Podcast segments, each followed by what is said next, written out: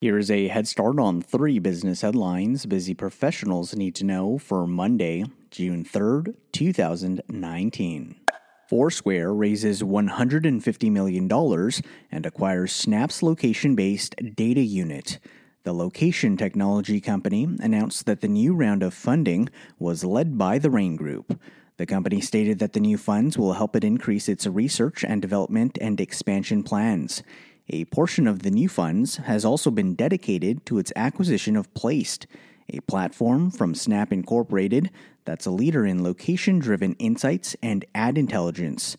According to a company press release, the acquisition will strengthen Foursquare's location-aware developer tools, which are relied upon by companies such as Uber, Twitter, and TripAdvisor. Financial terms of the deal were not disclosed.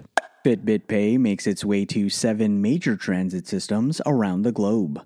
The wearable technology company announced that its Fitbit Pay-enabled trackers and smartwatches will be available for users to pay for and access several transit services around the world. Public transportation users wishing to make payments via Fitbit Pay can do so at 7 transit systems, including the Chicago Transit Authority, Sydney Transport for New South Wales Train, and TransLink in Vancouver, Canada. According to a company press release, Fitbit Pay is now available in 42 countries and supported by more than 300 of the world's leading banks and credit unions through American Express, MasterCard, and Visa networks. Google lets users discover popular restaurant dishes on its Maps product.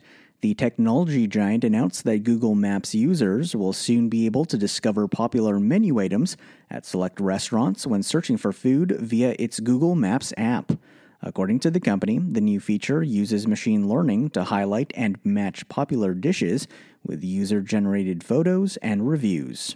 That's your head start for the day. Now go ahead and make today amazing.